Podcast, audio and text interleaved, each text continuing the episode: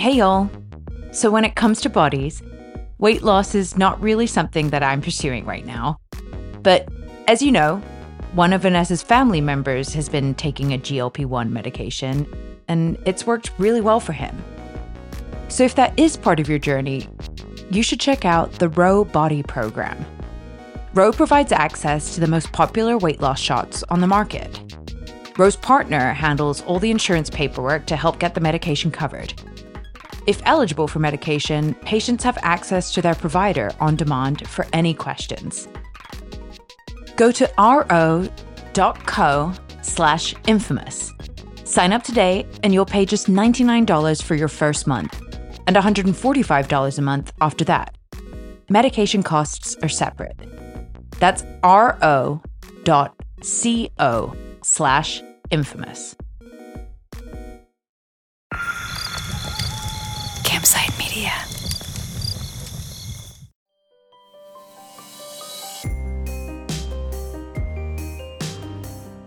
Hello, everybody. Welcome back to Infamous, a production of Campside Media and Sony Music Entertainment. I'm Vanessa Grigoriadis, and thank you so much for listening. This is a special episode of our show. The way this show, Infamous, is going to work generally is this We'll tell you a story, and then that story will be followed either by an informational interview or another mini series yarn that's going to be fascinating. So, next week, I'll be turning over the microphone to Gabriel Sherman, my co host, for a new story that is going to be incredible. And you want to stay tuned for that. But for now, I'm going to wrap up what you just heard, and by that I mean Boy Gone Wild, our story about the outrageous rise and equally outrageous fall of Joe Francis, the founder of Girls Gone Wild. Now, we all know there's a lot in Joe's story, from robbery to alleged assault. It gets very graphic, very fast, and there are real questions about Joe's mistreatment of women. But now, for this informational interview, we're going to spend a little bit of time talking about the milieu that Girls Gone Wild was working in. And for that, I'm going to be interviewing an expert in all things internet porn and sex tapes, Lux Alptraum. She's a former nude model, an author, and the ex owner of Fleshbot. She's also the host of the excellent second season of New York Magazine's tabloid podcast. That's about the Pam and Tommy Lee sex tape. This is our conversation. Lux, thank you so much for doing this. Yeah, it's my pleasure. So I uh, would be remiss if I didn't ask you. You have a nom de plume, right? Can you explain what it is? Yeah, um, an iteration of that name started when I myself was a porn model when I was 18. I chose the name Lux because of Lux from the Virgin Suicides. Lux is the one who's like having sex with the boys on the roof. She's the slutty one. And I was like, yeah, that's a good name. I'll go with that. So, what was the porn landscape when Girls Gone Wild came out? I mean, there were the back rooms of video stores, there was Times Square, there was Playboy, there were magazines. People will talk about the 70s as the golden era of porn, right? Um, which is porn being shot on film. That's when you get like Behind the Green Door and a lot of these. Um, the Devil and Miss Jones and a lot of these classic films that people really talk very highly of and people really, really love. Those were all shot at a time when porn was illegal. Two big changes come in the 1980s. Number one, you get VHS cameras, which mean that now it's a lot easier for kind of anybody to make a porn movie. You don't have to have the whole film set up. Like you can just get a camcorder, which is much cheaper than a film setup, and kind of do whatever you want, which is, of course, how we get the Pam and Tommy sex tape. Mm-hmm. The other thing that happens is that in 1988, there is a court case, Freeman versus California, also known as the People versus Freeman, that functionally ends up legalizing porn production in California. It basically makes it so that pornography and prostitution are legally distinct entities. And that gave a lot of people an incentive to start making porn in California. But there was also like a sizable like 70s New York porn scene that I think starts to whittle away once there's legal incentive to be making porn in California. And I think that it's California and LA and Hollywood and this whole aesthetic that is associated with Southern California that really starts to shape what porn becomes. The bleach blonde hair, the fake boobs, very specific physique. Like that's a California aesthetic.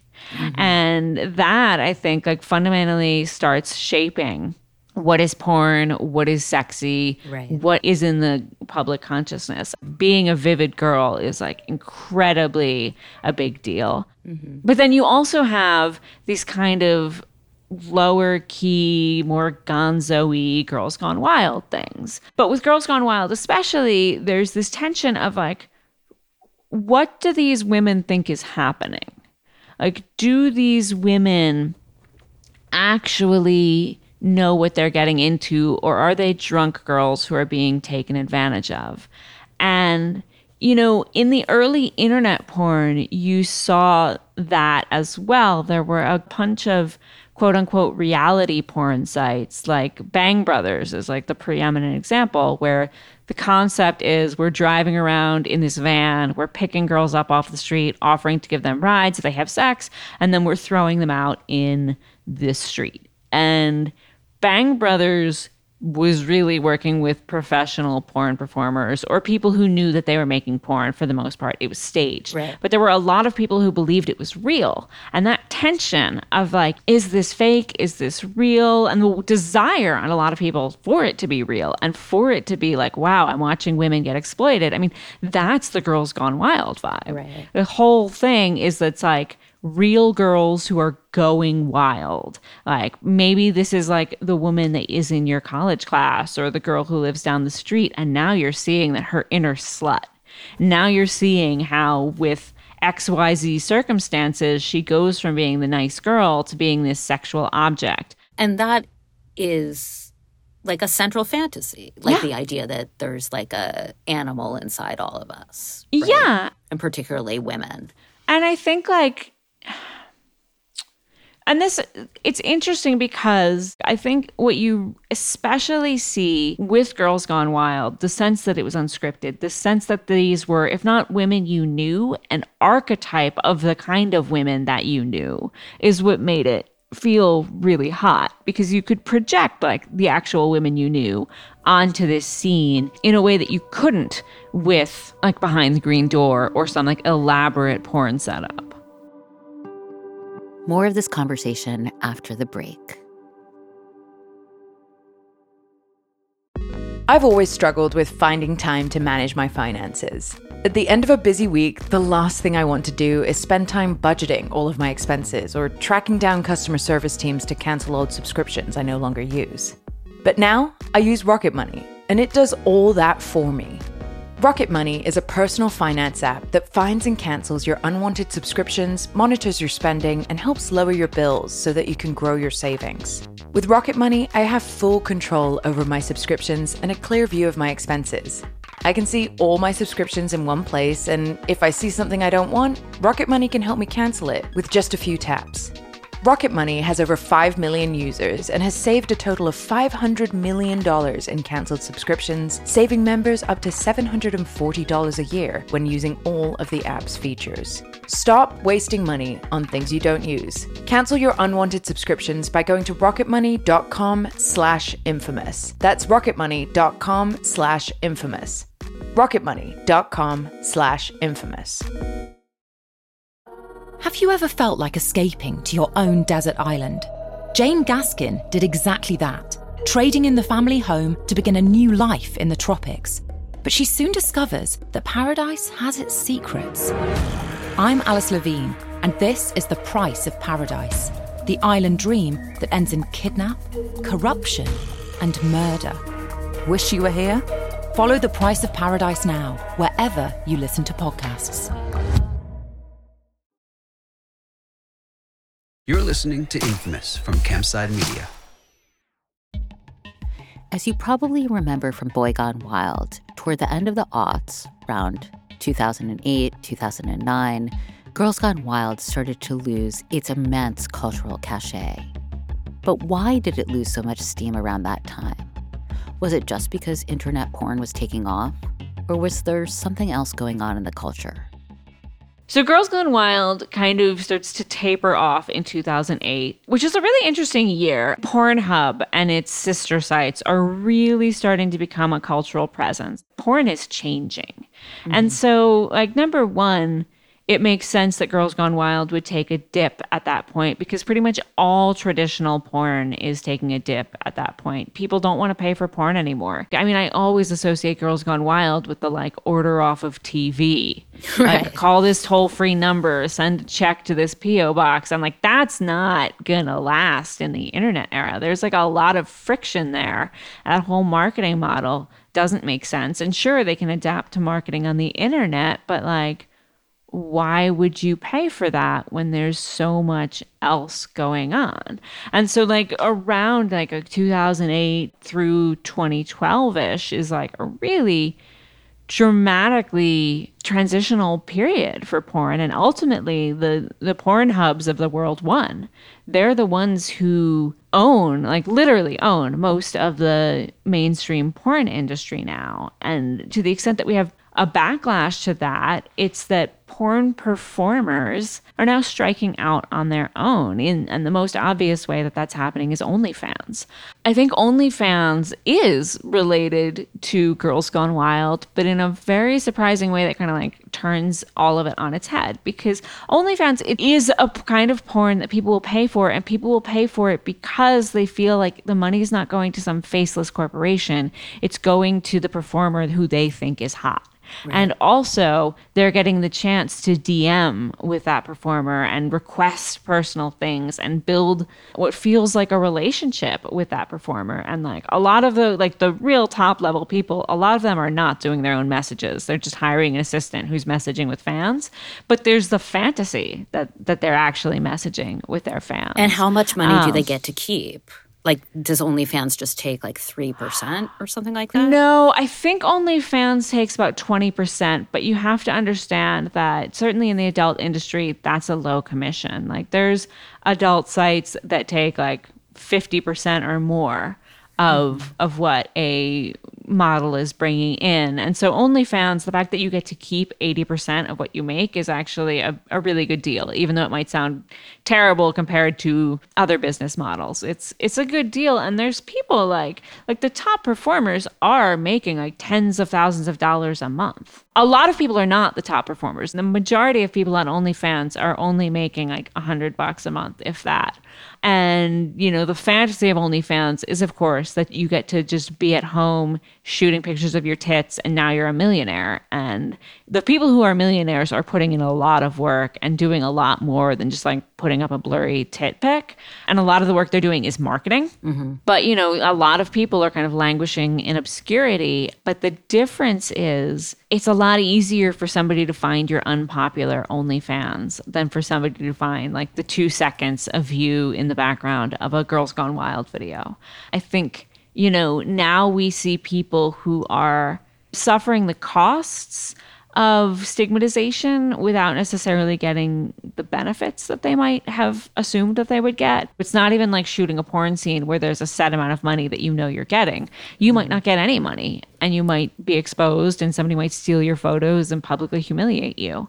Um, so so yeah. it is a mixed bag. When OnlyFans is good, it's great because there's opportunities for people to literally be as in control as they can be, in that they're not answering to a studio head. They're not having Joe Francis take their picture and package it. They're not like, oh, one time I saw a friend of mine made this porn video and she cast a black woman as the star and she had no say over the box cover and the box cover they like photoshopped an afro onto her. so nobody is doing like that. More after the break. Welcome to True Spies, the podcast that takes you deep inside the greatest secret missions of all time. Suddenly, out of the darkness appeared Bin Laden. You'll meet the people who live life undercover.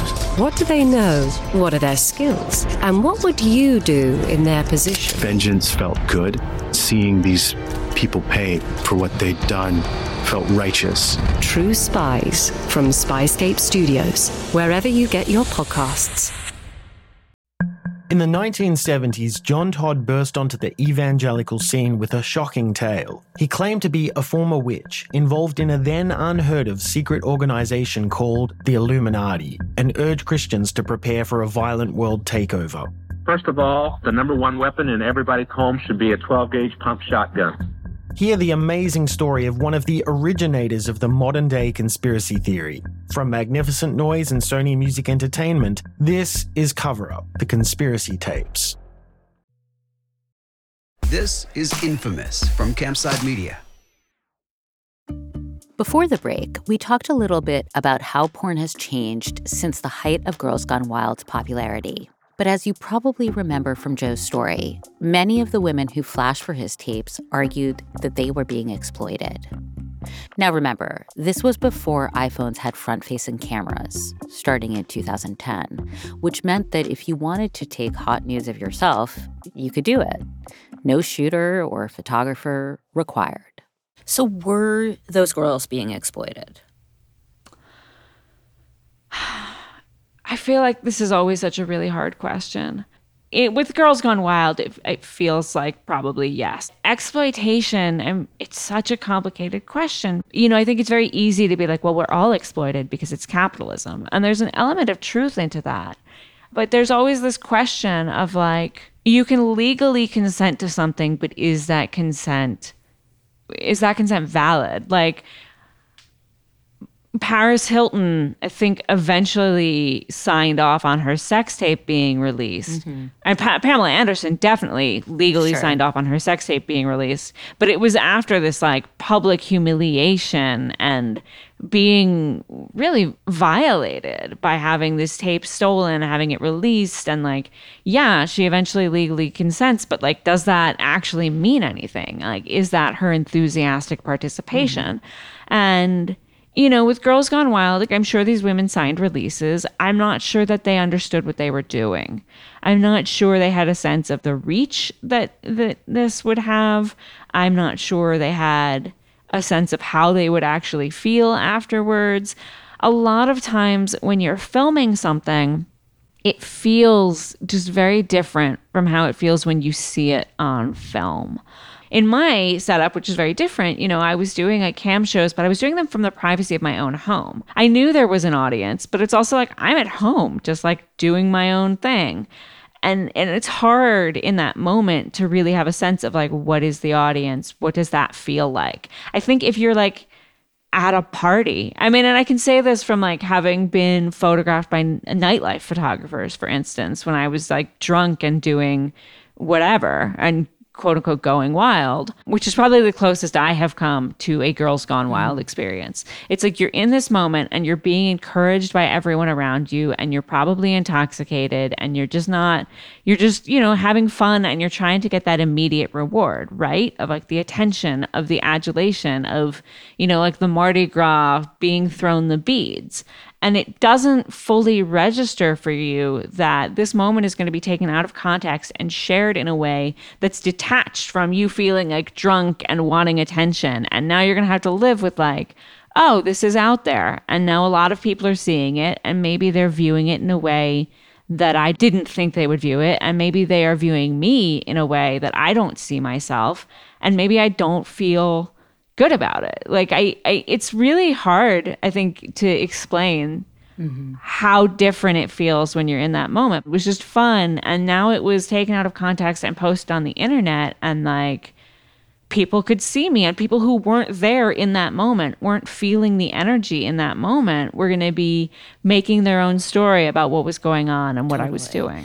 Yeah, I mean here you have, you know, above age or I mean of age or underage women and girls who are flashing their tits on spring break and then ending up on the cover of like sorority orgy number 2, right? Yeah. I struggle with it too because when I look at some of the civil cases that have been brought, you know, attorneys try to make it sound as though this experience is the defining experience of all of these people's lives, right? And from there, they developed all of this trauma and then also became indigent and uh, require a, a large monetary payout to make everything just. You know, and it's hard to know if that's like how damaging this really is. But I've also never been in the shoes of like a 17 year old from Alabama with parents who are, you know, deeply Christian and a school where everybody can see this and um, sort of ostracize me for it, you know? Well, and I think there's also there's this assumption that people knew what they were getting into, right? But it's also like just as an analogy, every time when, when somebody tweets something and it goes viral and it goes bad for them, there's always this kind of like Monday morning quarterbacking where it's like, you should have known. Mm-hmm. You should have known that was going to go viral. You should have known XYZ was going to happen. But if you are a Twitter user, yeah. you are probably aware that it's actually really hard to go viral a lot of the time. And when it happens, it's a very like chance thing. You have tweeted for years and gotten five likes max. And then suddenly you have this one tweet that for whatever reason now has like 400,000 people engaging with it. There's almost this narcissism in assuming that you will go viral. And I think that that is also kind of part of the Girls Gone Wild experience. How narcissistic do you have to believe that you, just being the girl flashing your tits, are going to end up on the cover? Right. You know, like, yeah, it's especially when you're surrounded by other women who are doing this, it's very easy to just be like, I mean, I'm not that special. I'm just going to be like obscure and in the background. And it's not going to be me who is the focus. And that was also, you know, with internet porn too, there was this feeling of like, well, nobody's going to find it. Like, it's hard to get people to go on the internet. Who is going to see this? This is its own little like private party for like a select group of people who are just nerdy enough to be online. You're talking about in the early 2000s. Yes, yeah. early 2000s, mm-hmm. absolutely. Yes, very, very, very specific era. Although now I think there's a sense of like everybody has an OnlyFans. Who's going to see my OnlyFans? Yeah. And yeah, and with Girls Gone Wild, I think like this idea that people should have known that they were going to end up uh, packaged in this really pornographic way that they should have known that their face and body were going to be on a VHS cover that's advertised on this like skeezy commercial. Like that's so I I bet you there were so many people who got photographed for Girls Gone Wild who didn't have that experience, who were just like forgettable. And and to assume that you're going to be the one of the ones who is not, one of the ones who becomes the center of it, like that's very very difficult to like really think through in this moment when you're on spring break and you're drunk and everybody's encouraging you to show your tits and you want to feel good and you want to feel like people like you. Yeah, and I mean, I think the other question is is like is it actually genuinely liberating? Like, you know, we're going through this period where all these old idols from two decades ago because the nostalgia cycle always works on this 20-year cycle are like being taken out and we're rethinking them. And if you look at like, you know, Lindsay Lohan, Paris Hilton, that kind of crowd, um I think that it's really interesting to think of them as victims of that time and as victims of the paparazzi. And they weren't like not wearing underwear because they wanted their crotches photographed, right? They were not wearing underwear because they weren't wearing underwear. And then they had like a million dudes swarming them to take photos of them. But I think that part of what's missing is like, there is no better feeling as like a woman in your early 20s as feeling incredibly wanted, incredibly sexy, probably high on all sorts of drugs, and it's the middle of the night. You know, that's like something I always think about because I'm like, is that because culturally that's what we're told women in their early 20s should be sex objects? So when you really feel like a sex object, you feel really good? Or is that just like awesome? you know, like I, like I think it's some of both. Like I don't think it's for everybody, but I think as a pure experience, it's very fun. And the not fun part is the consequences that you are dealt and the hmm. way that you are then treated like public property. Right. Like I think it's like very fun to get attention. And this is also, you know, with celebrity too. It's very fun to feel like, wow, everybody cares about me and I'm the most important person in the world. But that like very very quickly gets perverted into everybody feels like they deserve access to me. And that is a really bad feeling. Mm-hmm. And like people feel like I don't deserve privacy and that's a very bad feeling. You know, Joe Francis says you know, men have this fantasy, and the fantasy is that you can walk up to any girl here on spring break and make that girl show you her tits. That's just a that's just a fantasy. That just is, and I'm I'm getting that for guys. Like, do you think that's like a core fantasy? I was like, I never heard this before. I am always so skeptical whenever, because it's always like the pickup artist types who just like speak about men in a right. um a very core way. I think that's a fantasy that's been sold to men.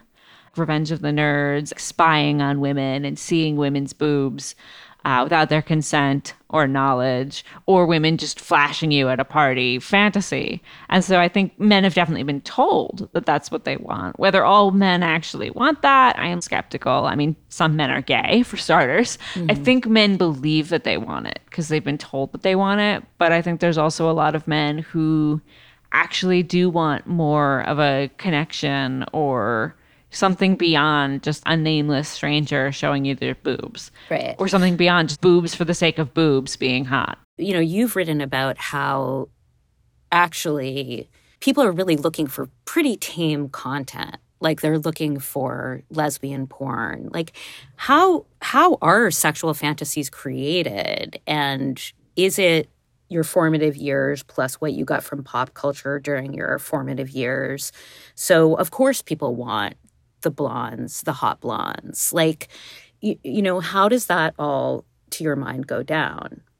I mean, it's funny because people's fantasies are shaped by what they see around them, right? Like, obviously there's a reason why we think like blondes are more attractive why like the people who are denigrated in society are just doing less successful in porn and i don't mm-hmm. think it's mm-hmm. because like blondes are naturally more attractive mm-hmm. there is a certain amount of like exposure like when you see this and you, when you see this presented as desirable over time i do think you learn to I accept that and your brain uh, accepts a certain thing as desirable but at the same time you know, there's always people who want something different. I mean, this is one of the things like I learned with Fleshbot. Like, I was exposed to so many different types of porn and so many fetishes, and some that I saw all the time, and it didn't make me like them. Every time I would log on to like certain porn sites, there would be ads for cartoon porn where it would be like, here's the Simpsons all having sex with each other. And I found it revolting, and I still find it revolting. Mm-hmm. And like the fact that I saw it over and over again didn't change